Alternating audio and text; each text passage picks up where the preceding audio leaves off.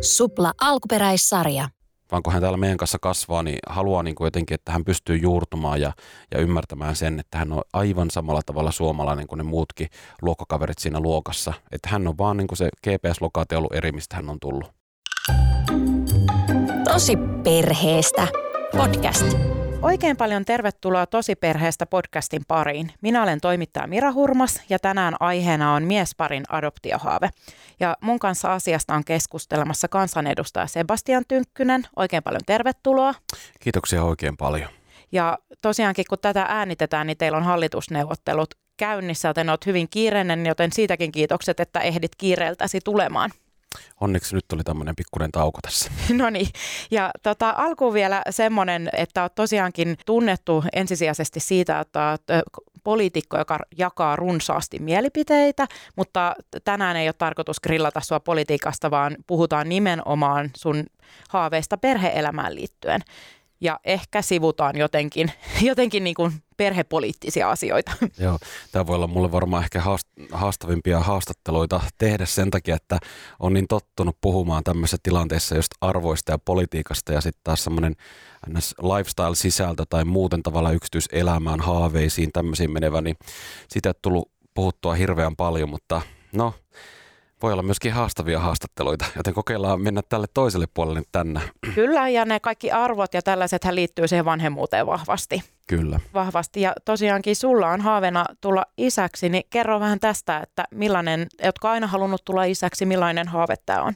Kyllä mä oon aina varmasti halunnut tulla isäksi, että tuota, mä tuun itse tämmöisestä helluntalaista taustasta, joka on aika semmoinen konservatiivinen tausta, helluntalaiset mieltää itsensä vahvasti uskovaisiksi, karismaattisia, konservatiivisia kristittyjä ja siellä se ajatus on aina luonnollisesti jotenkin ollut, että perheelämä jatkuu ja, ja tota, niin tulee lapsia. Ja aikaisemmin toki se haave oli ehkä enemmän niin, että, että sitten niin kun tulisi biologisia lapsia naisen kanssa, mutta sitten tota, jossain kohtaa niin kun tajusin kaiken näköisten erilaisten taistelujen ja pastoreiden kanssa alttarilla rukoilujen jälkeen, että eihän tota, niin, niin, ne ajatukset ja tuntemukset, mitä tulee homoseksuaalisuuteen liittyen, ne on lähtenyt meikäläistä yhtään minnekään, eikä niitä voikaan saada minnekään lähtemään, koska olen mitä olen ja, ja sen jälkeen sitten joutunut vähän uudelleen orientoitumaan, mitä tulee perheelämään, omaan tulevaan perheelämään, että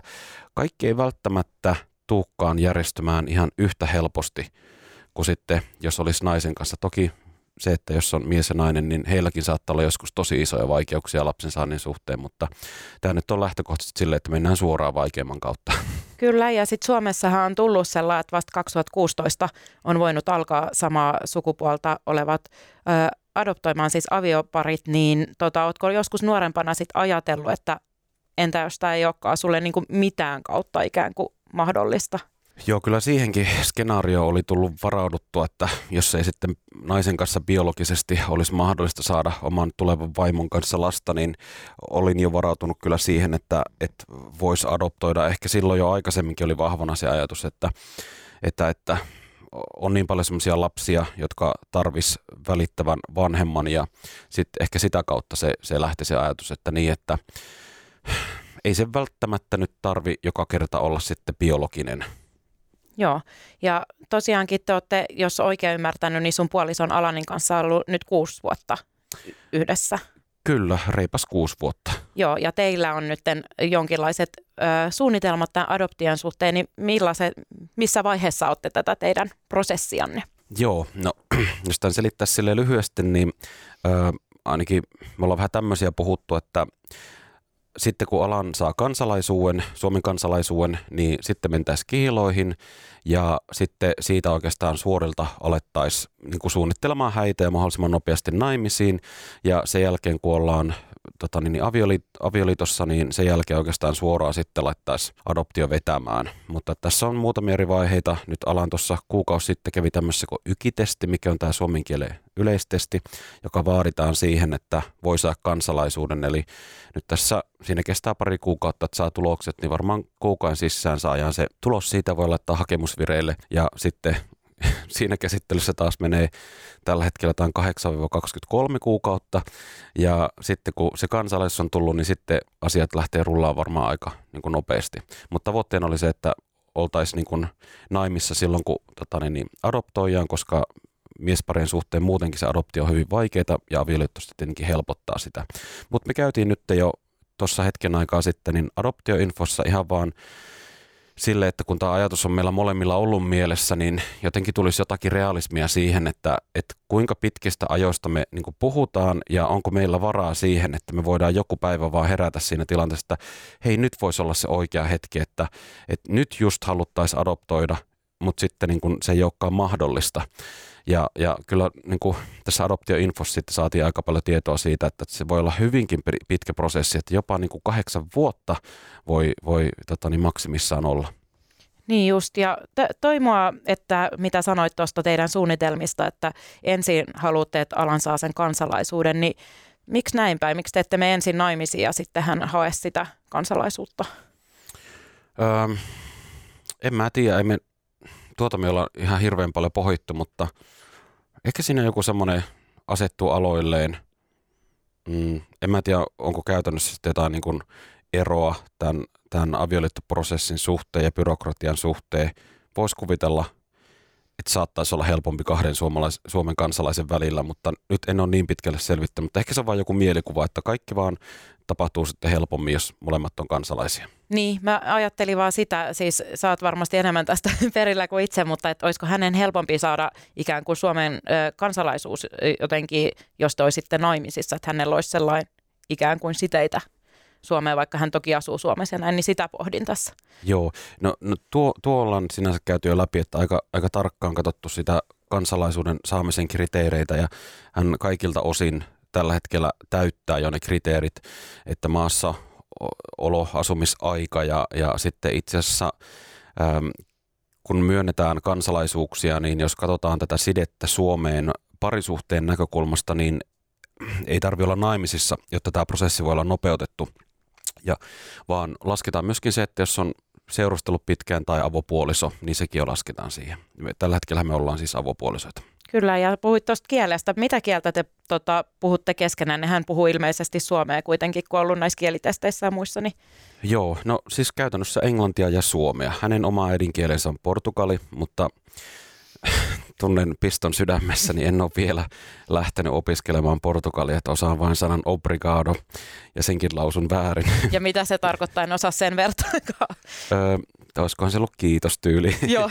Mutta tota, niin, niin, öö, hän, hän puhuu oikeastaan englantia käytännössä natiivitasolta. Että, että englantia me ollaan sitten enimmäkseen puhuttu, mutta nyt sitten kun kansalaisprosessi on ollut mielessä, niin toki sitten suomea ollaan puhuttu enemmän ja varsinkin nyt kaveritten kanssa on ollut kiva huomata, että hän nyt tavallaan ymmärtää kaikki keskustelut ja vaihtaa itsekin monesti suomeksi, että kaverit saattaa kysyä englanniksi, että mikä tämä sana on, kun eivät tiedä, että mikä joku sana on englanniksi, jotta voisivat se hänelle kertoa, niin hän sitten saattaa suomeksi vastata, että se on tämä sana. No niin, hyvä. Se on tosi hienoa kuulla, että on tota, oppinut niin hyvin. Ja sitten tuosta vielä, mennään ihan just takaisin näihin adoptioasioihin, mutta mun pitää kysyä, kun teillä ilmeisesti saattaa aika nopeasti tulla sitten häät jossain kohtaa, niin millaiset häät te haluatte? Jaa, no tässä voi olla vähän enemmän ristivetoa. Eli mä oon paljon enemmän tavallaan julkisempi henkilö kuin mitä taas sitten Alan on. Että Alan on enemmän semmoinen yksityisempi henkilö ja hänellä on ehkä haaveissa vähän pienemmät häät ja itse taas haluaisi kutsua kaikki rakkaat ja tuttavat ja muut sinne, että en tiedä, varmaan siinä sitten joutuu tulleen puoliväliin ja tota, niin, niin, meillä on jotkut tyyli sadan hengen häät. Ja sitten ollaan mietitty sitä, että mahdollisesti ehkä piettäisi itse niin kuin kaksi hääjuhlaa, eli toinen Suomessa ja toinen sitten Mosambikissa, eli Alanin kotimaassa.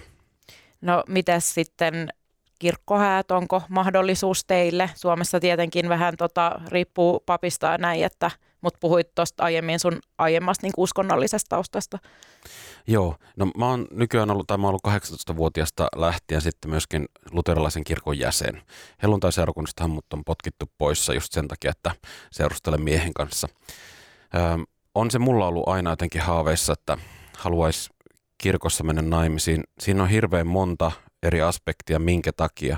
Varmasti tietenkin tärkeää on se, että, että edelleen uskoo Jumalaan ja mulle aina jotenkin olisi niin kuin siisti juttu, että kirkossa Jumalan eessä luvataan toisille, että ollaan niin kauan yhdessä, kuin kuolema erottaa. Mutta on siinä myöskin äm, semmoisia juttuja ehkä, mitkä oli kauhean No. nuorempana, niin tota, äm, ei ollut hirveästi niin semmoisia malleja siitä, että äm, silloin kun alkoi tajuamaan, että mä en ehkä välttämättä niin kuin pysty elämään semmoista elämää, mitä multa odotetaan ja mennä naisen kanssa naimisiin ja näin. Ei ollut hirveästi ehkä semmoisia malleja, että miten tämä niinku tapahtuu, jos sitten siinä olisikin se mies ja, ja kuitenkin kokee niinku miestä kohtaa vetovoimaa. Ja ehkä niinku, mä, mä niinku ymmärrän, hyväksyn ja kunnioitan sitä, että on hirveän erilaisia tapoja elää vaikkapa homoseksuaalisuutta ja, ja kaksi miestä elää yhdessä. Se voi olla hyvinkin semmoista räväkkää glitterpaukutusta ja, ja muuta, mutta sitten kun taas ehkä itsellä oli se ajatus, että mä en välttämättä ole sen tyyppinen ihminen, semmoinen karnevalistinen ihminen. Ja sitten semmoisia niin malleja kahdesta miehestä ei niin ihan hirveän paljon ollut ja, ja tota, jotenkin aina oli itsellä se ajatus, että, että voiko mulla olla mitään normaalia elämää, jos mä oon miehen kanssa – ja menen naimisiin miehen kanssa. Ja tämä on ehkä semmoinen, että sitten jos menee, niin olisi unelma mennä just kirkossa. Että sitten kun mä taas tiedän, että siellä on niin paljon monia niin kuin itteni kaltaisia ihmisiä, jotka miettii ihan näitä samoja asioita ja sitten jos näkee niin jotain tämmöistä, että hei, että nämä on ihan samalla tavalla normaaleja ihmisiä kuin se heteroparikin, joka marssi sinne kirkkoon, niin se voisi ehkä tehdä tämmöiset esimerkit, kun useampi ihminen antaa, niin helpommaksi ehkä sen prosessi, että ei tarvitse niin tämmöisten nuorten epävarmojen ihmisten, jotka siellä kaapissa on, niin olla yksin niiden ajatusten kanssa. Pakko vielä kysyä, kun olet just perussuomalaisten puolueesta ja sitten tästä tasa-arvoisesta avioliittolaista, kun on silloin 2014 äänestetty. Mm. Toki et ole itse ollut silloin kansanedustaja, mutta silloin kun siitä on äänestetty, niin Eh, perussuomalaisesta puolesta ainoastaan yksi henkilö on äänestänyt sen puolesta, että Joo. samaa sukupuolta olevat ihmiset saavat mennä naimisiin. Eli Arja Juvonen ainut, joka silloin äänesti ja koko muu puolue tai, tai kansanedustajat äänestivät sitä vastaan. Niin miltä se susta tuntuu, että sun omassa puolueessa on ainakin silloin ajateltu, että, että esimerkiksi sinun ei olisi ok mennä miehen kanssa naimisiin? Niin tiedostan toki sen, että äh, mitä kaikkea konservatismiin kuuluu, että moni taas sitten ajattelee, kun on konservatiivi, että siihen kuuluu tämä niin selkeä mies-naiskäsitys parisuhdemuodon suhteen ja ei siinä mitään siis... Ähm, jokainen, mä uskon sananvapauteen myöskin ja mielipiteen ilmaisuvapauteen. Jokainen voi ilmaista mielipiteitä niin kuin haluaa. Toki se harmittaa, että, että historiassa meillä on tämä äänestystulos olemassa, mutta tiedostaa niitä taustatekijöitä ja ennen kaikkea sen, että silloin kun meillä oli puolueen puheenjohtajana herran nimeltä Timo Soini, hän oli hyvin profiloitunut niin kuin katolisuuden kautta ja aina sanonut, mitä tulee abortteihin, mitä tulee homoihin ja niin edelleen. Aina käyttänyt sen tilaisuuden niin kuin vastustaa vaikkapa esimerkiksi just miesten välisiä parisuhteita. Ja meillä oli myöskin, puhuttiin, että meillä puolessa ei vallinnut demokratia, vaan timokratia. Tämmöistä termiä käytettiin.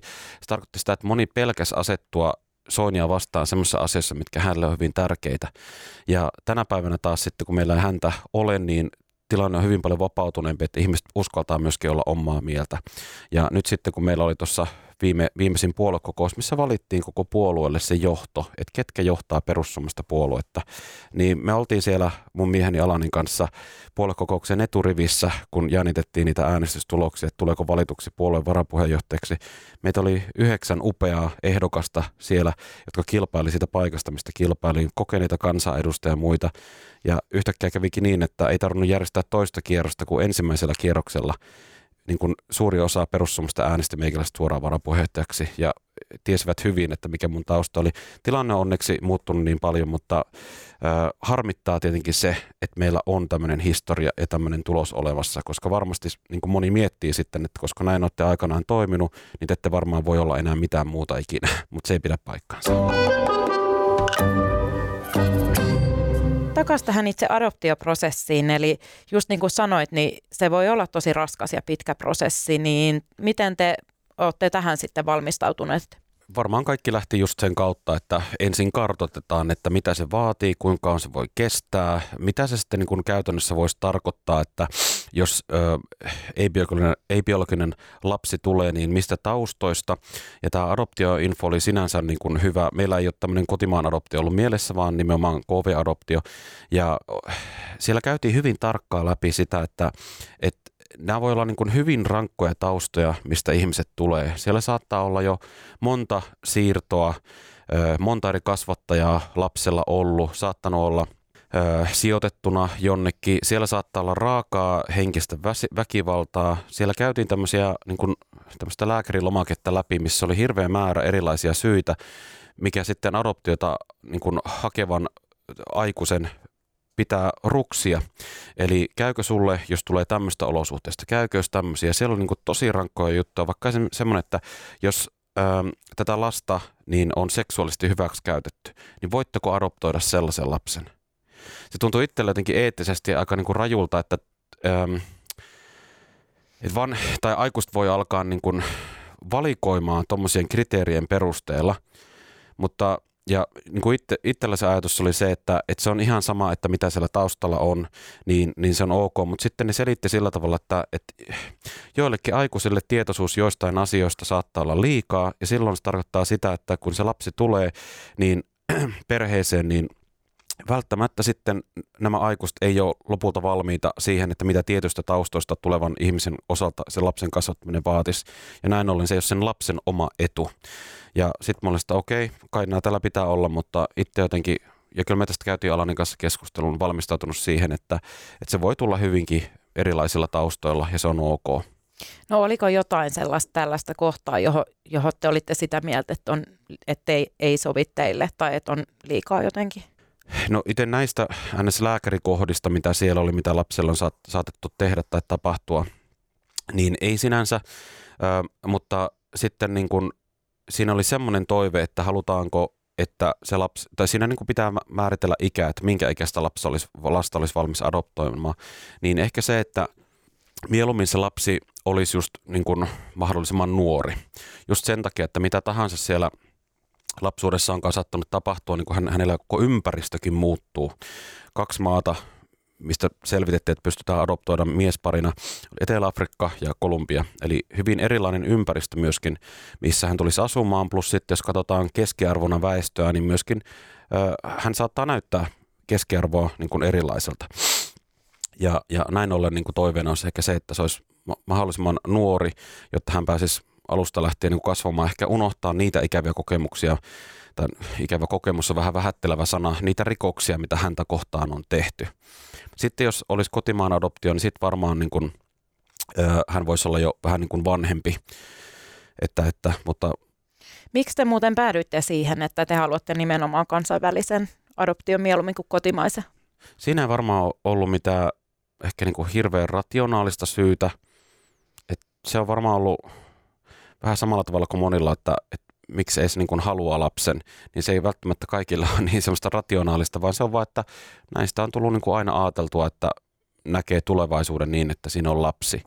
Mutta että en mä tiedä, joo me ei varmaan olla puhut, no toki Alanille sinänsä tässä vaiheessa se voisi olla ulkomaan adoptio, se kotimaan adoptio, koska hän ei Suomen kansalainen, mutta tota, ehkä se on, että jotenkin varmaan myöskin tiedostaa se, että meillä tulee olemaan niin kuin hyvin kansainvälinen perhe ja sitten jos ajattelee työkuvioita tulevaisuuden osalta, niin vaikkapa itse en usko, että tuun montaa vuosikymmentä edes olemaan politiikassa, vaikka mahdollisuus saattaisi olla ja saatta, saattaisi antaa tulevaisuudessa, niin haaveena on se, että muuttaisi sitten ehkä tekemään tämmöistä rauhaa ja demokratia välitystyötä Afrikkaan. Ja ehkä jotenkin tämmöisten kuvioiden kautta se on tullut, että sitten jos meillä on vaikka Etelä-Afrikasta adoptoitu lapsi, niin jotenkin se vaan niin kuin tuntunut siltä, että se nyt sopisi kuvio, en tiedä. Niin, eikö tässä ole sitten semmoinen, että miten tämä adoptioprosessi etenee, eli tosiaankin kun Suomeen voi miesparit adoptoida just Kolumbiasta ja Etelä-Afrikasta, niin kuin sanoitkin, niin teidän pitää sitten valita jompikumpi niin, kuin niin sanotuksi kohdemaaksi. Kyllä pitää. Niin ootteko te tätä ehtinyt miettiä, että kumpi se sitten mahdollisesti on? Joo, kyllä me Etelä-Afrikasta puhuttiin, että se olisi, se olisi sitten se. Ja muistaakseni Kolumbian suhteen siellä taisi olla jotain hyvin mielenkiintoisia kriteereitä muun muassa vanhempien korkeakoulutaustasta. No ala nyt opiskelee Oulun ammattikorkeakoulussa ja, ja varmasti saa paperit sieltä ulos tänä keväänä. Itellä olisi vielä Oulun yliopistossa varmaan kahdeksan kuukauden verran opintoja, eikä tiedä missä vaiheessa olisi tulossa ulos, että ei, ei haluaisi ehkä sellaista epävarmuutta sitten tämmöisten jännien seikkojen suhteen, mitä vaikka Kolumbian adoptioprosessissa vaadittiin. Ja, mutta kuka tahansa haluaa joskus adoptoja niin tai mennä tähän COVID-adoptioon, niin nämä kannattaa selvittää ihan huolella, koska siellä saattaa olla hyvinkin yksityiskohtaisia asioita, mitä näiltä vanhemmilta tullaan vaatimaan. Joo, ja sitten kun mä tiesin, että sä oot tulossa vieraaksi tähän, niin mä ihan yleisellä tasolla just puhuin Intermedian ja adoptiolautakunnan kanssa näistä kansainvälisistä adoptioista. Ja sieltä just sanottiin äh, tätä samaa, niin kuin sä sanoit, että voi olla taustalla monia aiheita, niin kuin monenlaisia asioita just näitä, mutta sitten sanottiin myös, että voi olla todennäköistä, että voi olla myös jokin fyysinen vamma, joka vaatii sitten totta kai vanhemmalta kanssa paljon enemmän näin, niin miten te tällaiseen sitten suhtaudutte? Ei ole mitään ongelmaa, että jokainen ihminen on semmoinen niin kuin on. Joku voi ajatella, että, että mun seksuaalisuus on joku vamma, mutta ei, mä oon vaan erilainen ihminen kuin mitä keskiverto on. Ja samalla tavalla sitä jotenkin toivoo, että, että niin kuin voitaisiin hyväksyä itsemme sellaisena kuin ollaan. Ja mitä meidän adoption tulee just niin tota, mä luulen, että varmasti hän tulee saamaan paremman lapsuuden, jos olisi kaksi välittävää vanhempaa Suomessa, joka pitäisi häntä huolta, kuin että vaikkapa esimerkiksi jos on fyysti jotain, että tota, niin, niin häntä sitten retutetaan ympäriinsä Kolumbiassa tai Etelä-Afrikassa. Ja miten te olette äh, tota Alanin kanssa, onko tämä adoptio ollut teille äh, tota, niin kuin lähtökohtaisesti se yk- ykkösvaihtoehto vai oletteko te pohtinut jotain, kun tällaistakin on käsittääkseni just samaa sukupuolta, tai siis homopareilla saattaa olla, että on naisen kanssa, että on niin kuin tällaista kumppanuusvanhemmuussysteemiä, niin oletteko te yhtään tämmöistä miettinyt? Öm, jotenkin, toki tuommoisiakin mahdollisuuksia on, mutta sitten olen aina miettinyt sitä, että öm, mitä tulee niin kuin siihen, että meillä olisi lapsia tulevaisuudessa, niin haluaisi hirveän vähän niin kuin liikkuvia osia siihen ympärille. Sitten jos tulee tämmöistä näin, että näitä apilaperheitä ja muita, niin siinä on sitten jo kaksi muuta aikuista meidän lisäksi ö, läsnä. Ja en, it, joillekin se varmasti sopii, mutta me ei olla sitten ajateltu, että se välttämättä meille olisi. No, Alanilla on sitten ollut jonkunnäköisiä haaveita siitä, että hänellä ehkä vahvempana on se, että voisi ehkä jopa haluta biologisia lapsia. En mä usko, että se on se reitti, mitä me tullaan menemään, että mä uskon, että tämä adoptio on todennäköisesti se reitti. Ja myöskin lapsihaaveiden osalta, niin Alanilla on koko ajan kasvanut vaan tuo lapsihaave, että montako niin kuin haluaisi. Hän on niin semmoinen koti-ihminen niin kuin vimpan päällä, niin se on varmaan suunnitellut jo talot ja kaikki ja huonejärjestelyt. Nyt hänellä on viidessä se lapsiluku, mutta tuon adoptioinfon jälkeen niin hän tajusi, että se viisi saattaa olla, se ei, ei välttämättä ole realistinen luku, jos lähtee KV-adoptioon. Niin, ja sitten myös sekin, että se käsitys voi olla eri ennen kuin se lapsi konkreettisesti on teillä ja sitten, että sitten se elämä muuttuu kuitenkin niin paljon siinä. Joo, jo yhdestä lapsesta niin elämä ei ole enää millään tasolla sama.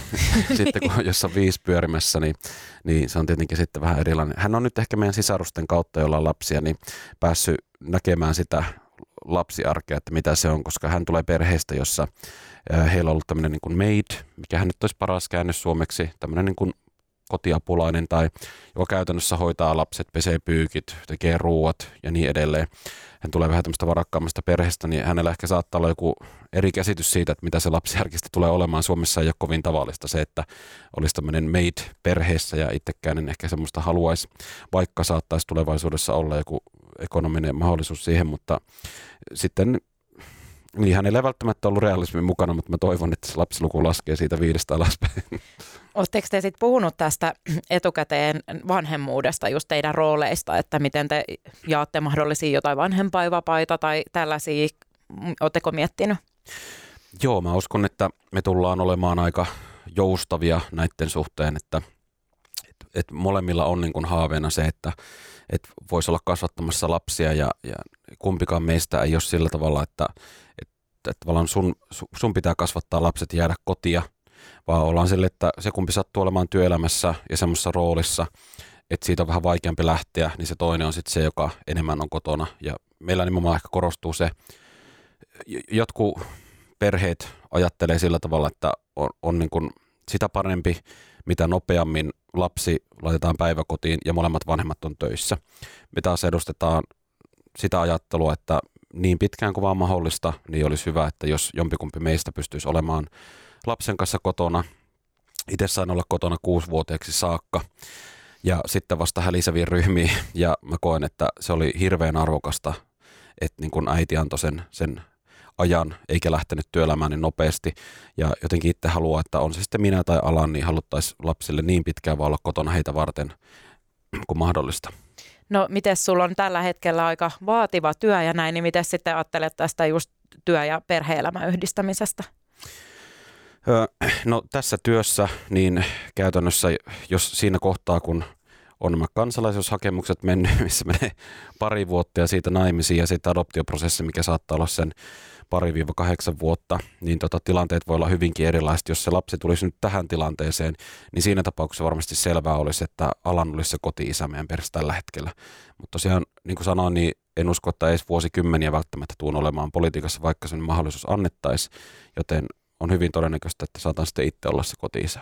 Niin just. Oikeastaan on haaveillutkin semmoista, että olisi niin siistiä, kun saisi olla, sais olla tota, niin, niin, kotona, että kyllä se ää, ää, työ, työelämäkin osaa olla välillä hyvinkin rankkaa ja nyt näitä vaiheita, mitä me ollaan tällä hetkellä politiikassa elätty, niin huomannut, että huh huh, mitä meininkiä, mutta sitten totta kai varmaan se sama kokemus, mitä sisaruksilla ja kaikilla, joilla se lapsi on kotona ja itse on kotona, niin väliajan tulee, että pää meinaa haljeta ja sille, että mä haluan pois täältä mm. kotoa. että joo. Kaikessa on noin puolensa, puolensa, puolensa, puolensa. Että, että se aina niin kuin, riippuu miltä puolelta katsoo sitä asiaa. Sitten mä vielä yhteen tällaiseen, tota, ihana puhun noista just Mä haluan kysyä kohta sulta näistä, just näistä isyyteen liittyvistä, että miten, sä, miten te olette ajatellut näitä asioita, mutta yksi vielä ennen kuin siirrytään niihin, niin tästä itse adoptioprosessista. Joo. Eli, eli kun just juttelin Interpedian ja sitten adoptiolautakunnan kanssa tästä adoptiosta, kansainvälisestä adoptiosta, niin tota, Suom, siis lain mukaanhan niin ei saisi olla viiteen vuoteen ollut niin kuin rikostuomioita. Ja sullahan on tota, niin, niin kolme rikostuomiota ö, kiihottamisesta kansanryhmää vastaan, ja viimeisin on just 2021, ja sitten yksi rikostuomio uskonrauhan rikkomisesta. Ja näin, niin tota, mitä ajatuksia se herättää, että, koska sitten mä kysyin vielä siitä, että, että, että jos on henkilö, niin kun, jolla on rikostuomioita, vaikka ne olisi niin kuin viiden, niin kuin yli viiden vuoden takaa, että voiko ne vaikuttaa, niin mulle sanottiin, että tätä katsotaan aina tapauskohtaisesti. Että jos on useampi, niin totta kai sitä katsotaan kuin, että jos on yksi ja näin, ja riippuu minkälaisia rikostuomioita ja näin, niin mitä ajatuksia se sussa herättää, että, että jos nämä mahdollisesti vaikuttaa tähän teidän adoptioprosessiin? Joo, no ensinnäkin hyvä, että tämä tekijä on siellä mukana. Totta kai lapselle pitää pystyä takamaan mahdollisimman turvallinen kasvuympäristö. Voiko nämä oikeasti tulla esteeksi, niin mun on hirveän vaikea nähdä, että nämä lopulta sitten tulee esteeksi juuri sen NS-rikoksen luonteen vuoksi. Liity millään tavalla henkeä terveyteen liittyviin rikoksiin, ei liity myöskään minkälaiseen taloudelliseen juttuun, kavaltamiseen, ryöstämiseen, ei liity mihinkään niin sanottuun vakavaan rikostyyppiin. Toki tämä epävarmuus aina siellä on olemassa, mutta miesparina KV-adoptio lähteminen, siinä on muutenkin niin monta eri epävarmuustekijää. Eli kyllä tämän on tavallaan tottunut siihen ajatukseen, että kaikki ei välttämättä tule menemään just niin kuin toivoja sillä aikajänteellä, mitä toivoisi. Niin, mutta oot kumminkin, oot ilmeisesti just totta kai, kun oot ollut adoptioinfossa näin, niin tiedostanut, että on tämmöinen, että mitä sitten syynätään toki niin kuin kaikilta muiltakin. Kyllä, ja hyvä, että nämä syynätään. Millaisena isänä sä itse, itsesi näet sitten, että millainen isä olisit? No mä luulen, että mm, ainakin niin kuin, toivottavasti tarpeeksi niin kuin selkeiden rajojen laittava, rajoja laittava isä, rakastava isä. Se, mitä mä oon kipuillut paljon, niin että tavallaan kuinka paljon aikaa olisi käyttää. Mä haluaisin, että mulla olisi paljon aikaa käyttää lapsille, antaa lapsille. Öm, oma isä oli paljon just liikenteessä pastorina saarnamassa eri, eri paikoissa ja sitä aikaa ei välttämättä ihan niin paljon ollut, niin toivoisi jotenkin sille, että mutta sitä ei tiedä, miten elämä tulee menemään haluaisi olla kannustava isä siinä mielessä, että ollaan jo puhuttu aika pitkälle Alanin kanssa erilaisista harrastuksista ja musiikista tai urheilusta tai taiteesta, mistä tahansa, että mitä ne lapset sitten sattuukaan valitsemaan, että mitä haluaa tehdä ja miten niin kuin toteuttaa itseään, niin haluaisi olla sitten semmoinen, joka on siinä kannustamassa ja katsomassa sen konsertin, kun lapsi on siellä soittamassa tai mennä sinne yleisöön jonnekin liikuntahalliin, kun siellä on poika pelaamassa tai tyttö tai näin, että myöskin kannustava isä haluaisi olla. No miten sä näet, että millainen isä Alan sitten olisi? Mä luulen, että ihan samanlainen. Joo. Ja ehkä yksi epävarmuustekijä voisi hänen kohdaltaan poistaa on se, että mä luulen, että hänellä varmasti on niin kuin enemmän aikaa.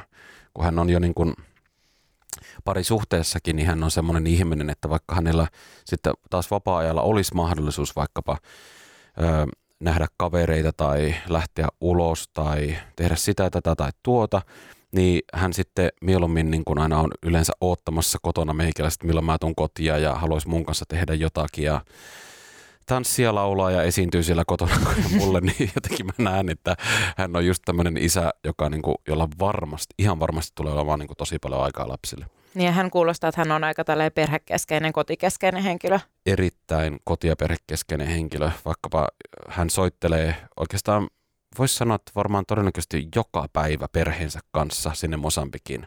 Omat vanhemmat ei asu tani Oulussa eikä Helsingissä. Miettii, että kuinka usein meillä on jotain WhatsApp-perhepuheluita, niin kyllä saa miettiä, että milloin viimeksi. Toki se on myöskin kulttuurinen tekijä, että, että hänen kulttuurissaan niin jotenkin yhteisöllisyys on paljon voimakkaammin läsnä, ja taas suomalaisessa kulttuurissa jotenkin semmoinen individualismi on ehkä vähän pidemmällä. Mm.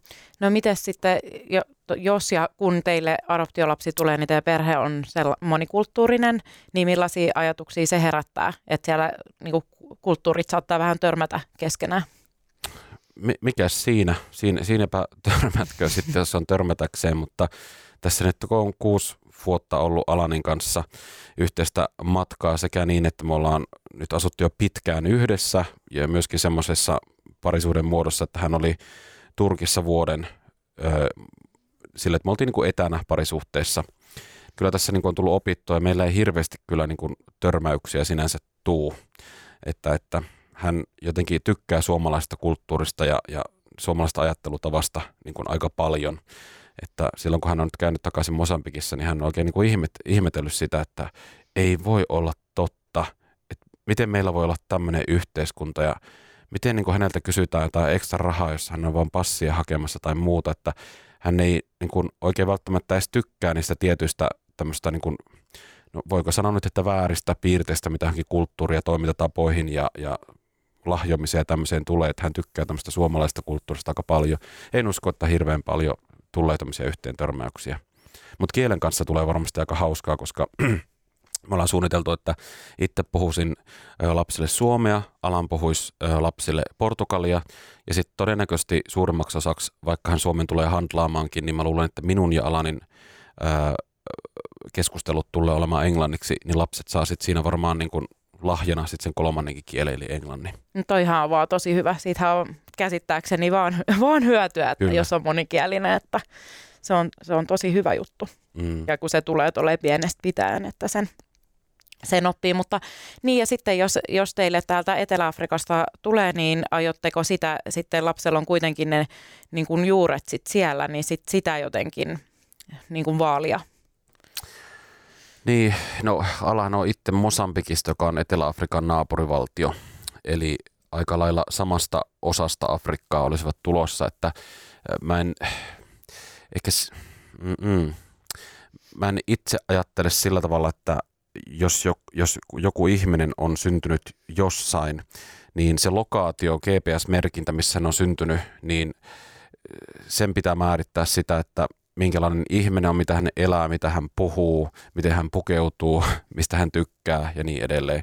Sillä samalla kriteerillä hän moni Suomeen muuttanut maahanmuuttaja, niin ei voisi koskaan suomalaistua ja näin. Mutta se, että jos on niin kuin, ää, tyylin pari vuotiaana adoptoitu sieltä, että hän ei muista yhtään mitään Etelä-Afrikasta, niin mä en tiedä, että ollaanko me edes niitä oikeita ihmisiä jotenkin niin opettamaan hänelle – sitä, että mitä tämä eteläafrikkalainen kulttuuri syvimmillään on, koska meillä ei, meistä ei kumpikaan sieltä ole. Mutta sitten taas se, että alan on sitä naapurimaasta, niin mä luulen, että äm, se tulee jollain tavalla olemaan sitten ainakin vähän niin kuin läsnä ja sinne päin. Plus sitten tietenkin se, että kyllä sitä varmasti haluaa, ei pelkästään se adoptioreissu, mikä tullaan tekemään sinne, vaan myöskin sitten jälkeenpäin, kun hän on tarpeeksi iso, että hän pystyy itse ymmärtämään asioista ja elämästä, niin viedä hänet katsomaan, että tämä on itse asiassa se maa, missä olet syntynyt, ihan vaan niin kuin mielenkiinnon vuoksi. Mutta sitä tunnetta mä en halua synnyttää ainakaan itse meidän lapselle, enkä usko, että Alankaan, että, öö, että koska sä oot, sun, niin kun se GPS-lokaatio, mistä olet lähtöisin, on Etelä-Afrikka, niin et ole suomalainen vaan kun hän täällä meidän kanssa kasvaa, niin haluaa niin kuin jotenkin, että hän pystyy juurtumaan ja, ja ymmärtämään sen, että hän on aivan samalla tavalla suomalainen kuin ne muutkin luokkakaverit siinä luokassa. Että hän on vaan niin kuin se GPS-lokaatio ollut eri, mistä hän on tullut. No just tuohon liittyen, niin on kuitenkin sit valitettavasti olemassa vielä suomalaisia, joiden mielestä suomalainen henkilö näyttää tietynlaiselta. Ja jos sitten poikkeaa siitä, niin e, ei, jotkut henkilöt ei välttämättä miellä, että olet suomalainen, niin miten sitten vaikka rasismilta ko- koette, että voitte suojata? Öö, no tietenkin se suojaaminen lähtee aina sen puuttumisen kautta, että jos tulee tämmöisiä, niin niihin puututaan niin kuin heti, eikä hyväksytä tippaakaan sitä, jos meidän lasta kohdellaan jotenkin eri tavalla. Öö, mutta uskon, että myöskin niin kuin, tämän lapsen kokemus, tämä on mielenkiintoinen aihe, ei tullut hirveästi tästä puhuttua, mutta paljon tullut ajateltua. Siis tämä ähm, oleellisessa osassa on myöskin se lapsen kokemus ja, ja miten hän niin kuin, niin kuin mieltää itsensä, näin mä uskon.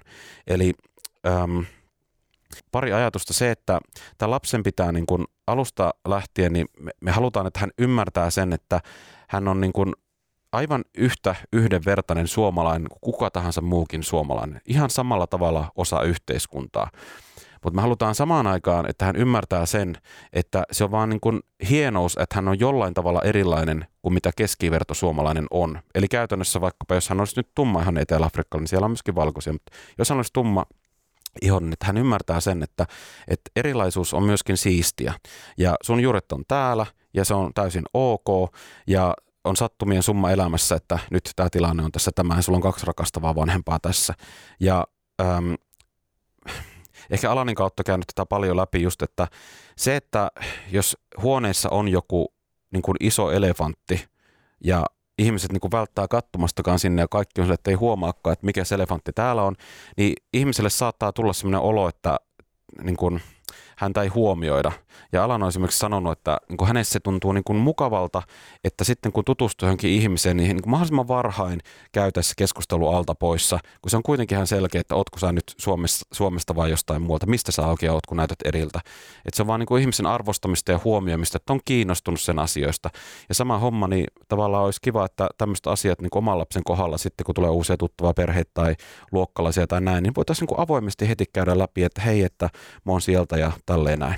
Niin ja se varmaan riippuu, että, että miten sen tota, kokee, että itse mulla on isä Intiasta äiti Suomesta, niin mä en, mä en itse ole kokenut ikinä sitä loukkaavana, että kysytään, että mi, mistä on ja näin. On tosi paljon kyllä siihen joutunut vastaamaan, että aina sitä ei kyllä jaksaisi käydä sitä keskustelua Joo. ehkä, mutta tiedän, että sit joitakin se myös ärsyttää, että kun kokee niin kuin itsekin, kun on Suomessa syntynyt, niin tulee se olo, että – että et miten niin, että mistä on. että et mieluummin sitten ehkä se, että miten sen kysymyksen asettelee, että nämäkin on tällaisia nyansseja, että, että, että, että just, että missä juuret tai jotakin. Ja sitten se on kohteliasta myös kysyä ehkä sellainen suoraan, eikä, eikä sellainen jotenkin Tässä on epämäärä, epämääräistä. Ja tuo, niin kuin, niin, joo. Niin, mutta, tai, mutta tuo, tuo varmaan mitä sanoitkin, niin, niin on oleellisessa osassa myöskin, että just niin kuin miten sen asian mm. kysytään. Niin, että sitä ei niin kuin, koska multa on monesti muistan vain lapsena, niin on kysytty, että ei millään pahalla, mutta niin siitä tulee sellainen, että no miksi se olisi paha asia? millään tavalla paha Niin, tai sitten, että sit se, se arvottaa sen kysymyksen jo heti, mutta Kyllä. tämähän on sitten sillä, joka kysyy, eikä sillä, joka vastaa, mutta, mutta näistäkin asioista on mun mielestä tosi hyvä, että puhutaan ja tuodaan niitä kokemuksia mm. esiin, niin sitten se muuttuu se, että, että suhtaudutaan, että se on ihan ja Aha. ihmisten katsoo maailmaa eri tavalla ja jokaisen ihmisen kokemus on aito ja sinänsä oikea. Että jotkut taas sitten, jos on tavallaan verinperinnöltään juuria mistä tahansa, niin jotkut taas kokee sillä tavalla, että no mä nyt haluaisin, että tämä ohitetaan joka kerta täysin, että en haluaisi ikinä vastata tähän kysymykseen. Ja se on niin kuin hänen kokemuksensa ja ok, mutta tavallaan taas sitten itse miten se niin kuin ajattelee, niin oli tämä ajattelu. Mm. Että et haluaisi, että tavallaan sen sijaan, että se on se elefantti huoneessa, johon päin ei edes katsotakaan, vaan niin asiat aina käsiteltäisiin, se olisi niin täysin normaali asia. Ja, ja tavallaan niin kuin lapsi olisi niin kuin vahva, juureva oma itsensä, sillä olisi mitään niin kuin epävarmuutta näiden asioiden suhteen. Niin ja mä luulen, että ei tätä, näitä keskusteluja ei ehkä enää tulla kohta kauheasti käymään, koska suomalaiset on kaiken näköisiä ja, ja jotenkin, kun mul, itsellä on siis kolme lasta ja neljävuotias, joka on päiväkodissa, niin en, eihän ainakaan vielä ole mitään ihmetellyt kenenkään mitään ulkonäköä tai mitään, että eihän lapset niitä, että nehän tulee vanhemmilta sitten. Kyllä. Että, Kyllä. että se on ehkä, ja sitten riippuu, että jos asuu, että millaisessa paikassa asuu, että jos Helsingissä on jo aika monikulttuurista ja näin. Mm. Mutta sitten kun sä ajattelet sitä, että teillä on, on se lapsi, niin mitkä on niitä asioita just, mitä odotat, että aiemmin mainitsit tuon, että on jossain vaikka tota, katsomassa hänen jotain harrastusta tai näin, mutta mitä on niitä asioita, mitä sä itse odotat siltä isyydeltä? Kysytkö tarkemmin? Et mitkä on niitä, kun sä mietit, että, että sitten kun teillä on on lapsi, niin mitkä on niitä juttuja, mitä sä odotat, että mitä voit vaikka lapsen kanssa tehdä tai tällaisia asioita?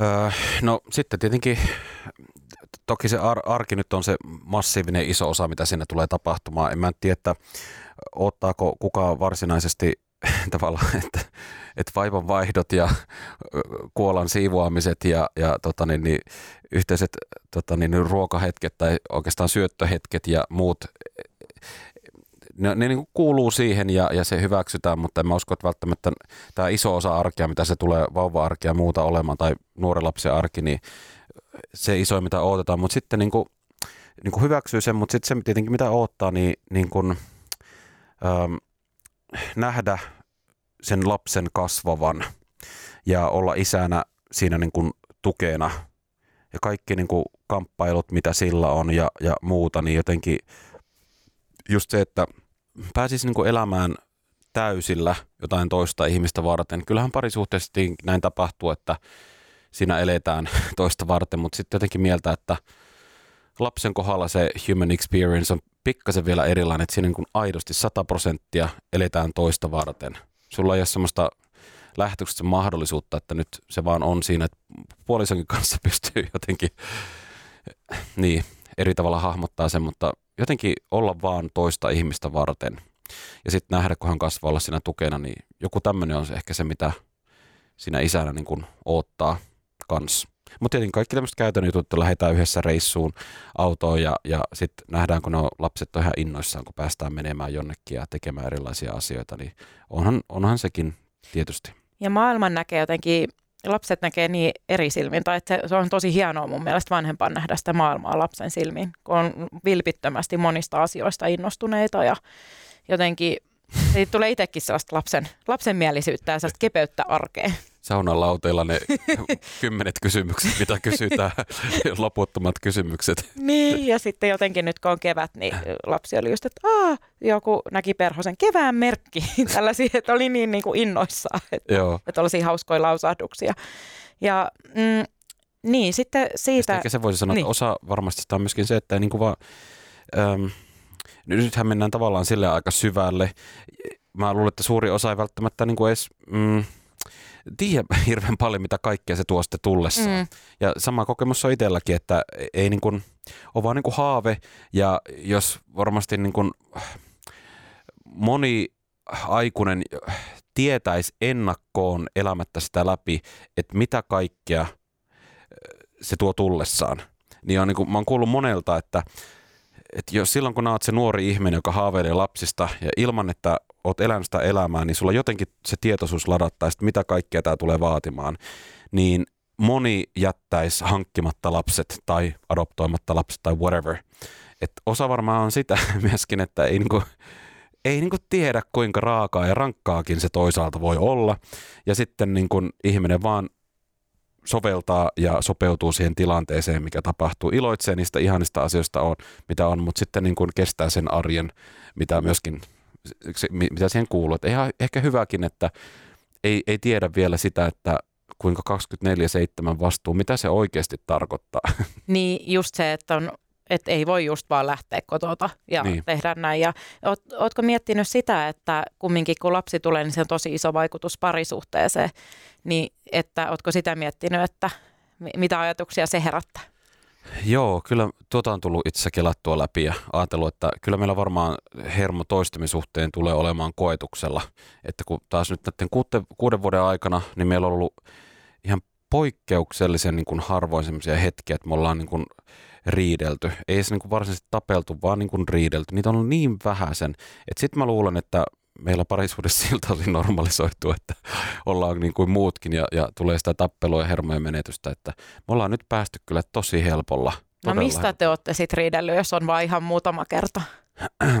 Joku, siis mä en tiedä, kehtaan, kun mä en sano, Sano koska nyt. ne on niin hieno säätöasioita verrattuna siihen, mitä kuul, kuuluu kaveriparisuhteesta, että mistä siellä, siellä tuota, niin, niin väännetään. No en mä tiedä.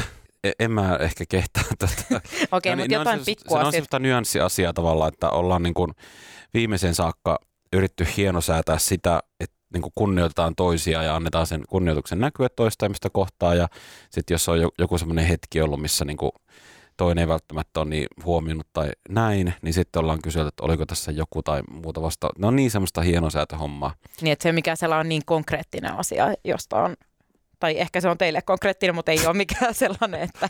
No en mä tiedä, onko se meillekään hirveän konkreettinen, tuonne loputonta hienosäätämistä, mutta tota, niin ei, ei ole siis mitään tämmöisiä perinteisiä, että, että nyt löysin sun puhelimesta tämmöisen viestin ja, vaikuttaa siltä, että täällä on nyt joku pettämisdraama meneillään tai, tai ei oikeastaan liity siihen, että miten vaikkapa kotona asiat on, onko niitä sukkia jätetty jonnekin tai vessa rullat toisinpäin tai toinen ei tee ollenkaan kotitöitä ja toinen tekee, mutta ei, ei niin sellaista perinteistä ei oikein hirveästi ole. Miten teillä muuten jakautuu nuo asiat, koska sitten lasten myötä niin sitä hommaa tulee väistämättömästi vaan lisää. Siitä tulee se lapsi hoidettavaksi, kotityömäärä kasvaa.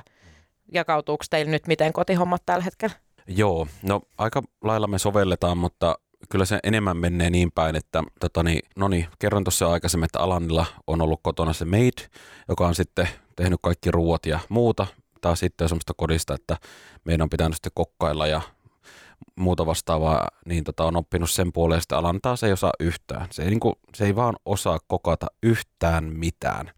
Tuossa just oltiin Limingassa viettämässä viikonloppua ja alettiin grillaamaan makkaraa. Se tuli multa kysymään ohjeita, että miten tämä makkara grillataan. Ja kaikki siinä katsotti vaan toisemme, että, että ei tämä ole mahdollista. Ja sitten mä sanoin, että niin, no nyt näette sen, että minkä takia mä oon se, joka meidän perheessä kokkaa. No niin, anyways, mutta siis kokkaaminen tota, niin kuuluu meikäläiselle ja sitten roskeen vienti ja, ja sitten jos on jotain tämmöistä huonekalujen kokoamista, mitään tämmöistä teknistä juttua, joku keittiön kaapi ovi on lähdössä irti tai näin, niin sit yleensä se on minä aina, joka tota, niin semmoista hoitaa. Alanilla puolestaan niin käytännössä pyykkien pesu, siivoaminen. Eli kuulostaa ihan sellainen hyvä balanssi.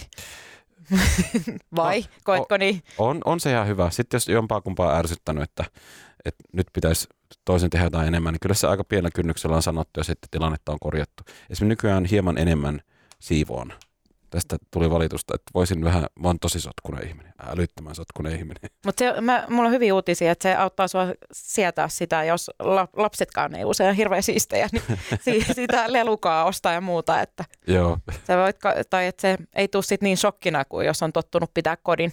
Ja nyt te pitää disclaimerina, että tiedän, että on lapsiperheitä, jotka siivoaa kodin ja on aina siistiä, mutta itse elä sellaisessa lapsiperheessä. Joo, ja tota, mä luulen, että muutenkin ehkä tuon sen, mitä lapset aiheuttaa sotkua ja lelut on ympäriinsä koko ajan ja kaikkea muuta vastaavaa, ryömitään joka paikkaan tutkimaan kaikkeen. Meillä se ei välttämättä tule olemaan, meillä tulee olla omat haasteet varmasti, mutta tuo ei tule välttämättä ole se haaste, koska meidän sekä työkämppä, tai siis mun työkämppä niin kuin Helsingissä ja meidän yhteinen kämppä sitten taas Oulussa, missä me varsinaisesti asutaan, ne on molemmat niinku semmoisia viimeisen saakka, loppuun saakka askeettisia poikamiesbokseja, joista ei löydy edes mattoja lattialta tai verhoja ikkunoista, jotka näyttää siltä, että just on joku muuttokuorman tuonut sisään ne ensimmäiset tavarat, mitä tarvii, ja sitten ei olla lähetty sen pidemmälle sisustamaan tai rakentamaan sitä kotia. Eli tämä on niin meillä se todellisuus. Siellä ei se on niin kuin hirveän paljon niitä erilaisia hienoja kaikkia jotain maljakossa tai sisustusheiniä ja muita mitä kaikkea, kun katsoo niitä hienoja sisustus lifestyle-koteja, mitä löytyy. Mitä se lapsi voi sotkea, tuhota ja hajottaa. Että sieltä löytyy niin tavallaan nämä perusyksiköt. Mutta mä luulen, että varmaan sitten kun lapset tulee, niin siinä kohtaa sitten ehkä tulee joku semmoinen kodin rakentamistarve, että nyt tästä pitää saada semmoinen idyllisen kodin näköinen, mikä kaikilla muillakin on, että siitä voi laittaa Instagramiin sen kuvan, mutta en mä tiedä, vielä ei ole ollut semmoista tarvetta. No mutta jos se on teille molemmille ok, niin eikä siinä sitten, sitten vaikka kuulostaa vähän erikoiselta. Eikö varmaan kuulostakin, mutta hyvin me ollaan niin kuin pärjätty ja ollaan oltu tyytyväisiä. Mä vähän kattelin sun noit vaalikonevastauksia ISN-vaalikoneesta, että siellä oli hyvin paljon tietenkin yllättäen politiikkaan liittyviä vaalikonejuttuja tuossa viime keväänä, mutta sitten sit mä katsoin tähän, niin kuin, tähän niin kuin lapsiasiaan liittyen, niin olit siellä vastannut, että lapset tarvitsevat nykyistä enemmän rajoja, rajoja ja kuria kasvattamisessa, niin sä olit siinä ollut niin kuin täysin samaa mieltä. Niin mitä meinaat tällä?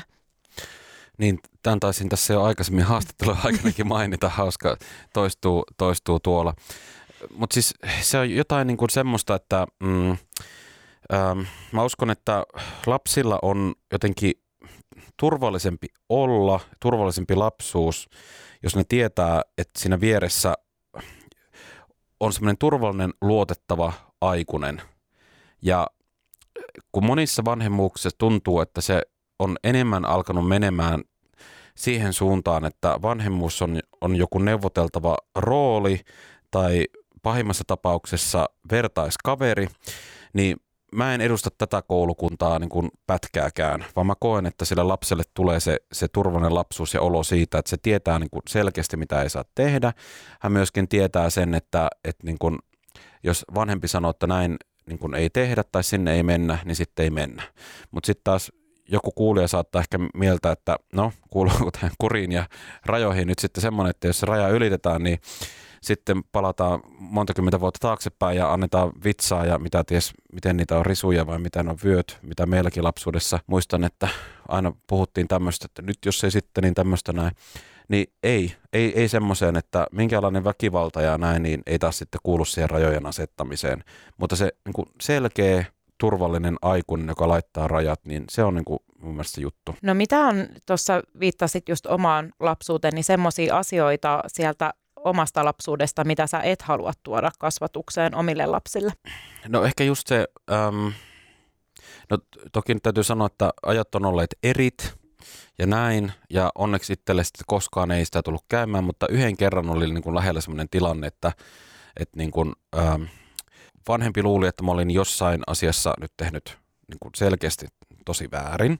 Ja sitten niin kuin lähti meikäläistä ottamaan kiinni, että sitten voi, mä en tiedä, olisiko se ollut vyö vai mikä risu tai whatever, niin tota, juoksin sitten toisen vanhemman jalkojen juureen ja sitten sanoin, että mä en ole oikeasti mä en tehnyt sitä ja, ja oli niin kuin hyvin lähellä, että olisin sen elämäni ensimmäisen kerran saanut selkääni niin sanotusti fyysisesti.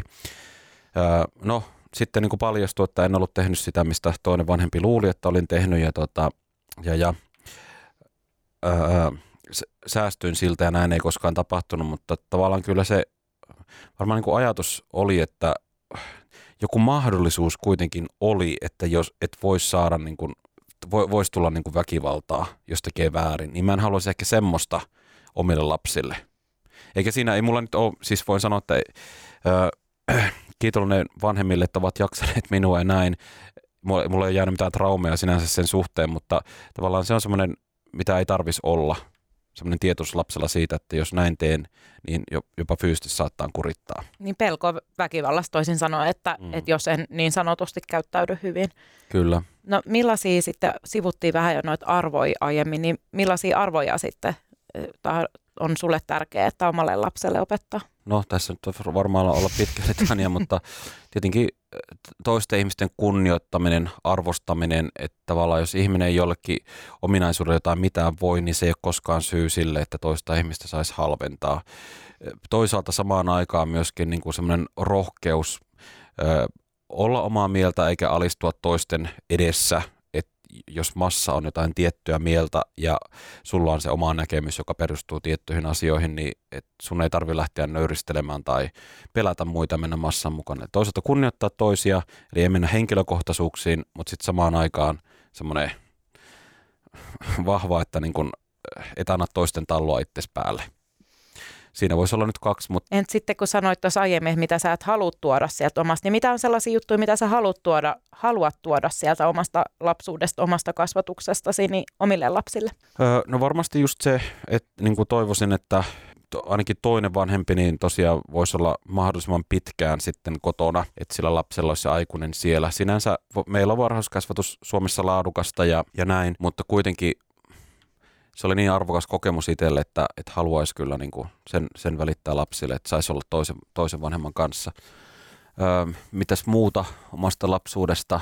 Ehkä niin kuin näin jälkeenpäin osaa arvostaa sitä, että toki se oli olosuhteiden pakosta, että ei ollut koskaan mahdollisuuskaan mihinkään pröystäilyyn ja semmoinen, että kaikki kaapit olisi täynnä leluja ja, ja muuta vastaavaa, että aika köyhästä perheestä, niin mm-mm, ehkä sen halusin tuoda, että ei pilalle hemmotella sitä lasta. Vaikka nyt esimerkiksi tällä hetkellä niin ihan järkyttävän iso palkka, ja jos tähän hetkeen nyt se lapsi tulisi, niin olisi mahdollisuus semmoiseen, mutta yrittäisin välttää sitä, että ei, että mitä tähän lapsi saattaa, että haluan tuon tai tuon, niin, niin kuin pystyisi samalla tavalla, että vaikka nyt olisi käyttää sitä rahaa, niin sanoo, että ei. Vaikka se karkkipäivä on nyt tyylin kerran viikossa ja silloin vaan pitäydytään siinä. Joo.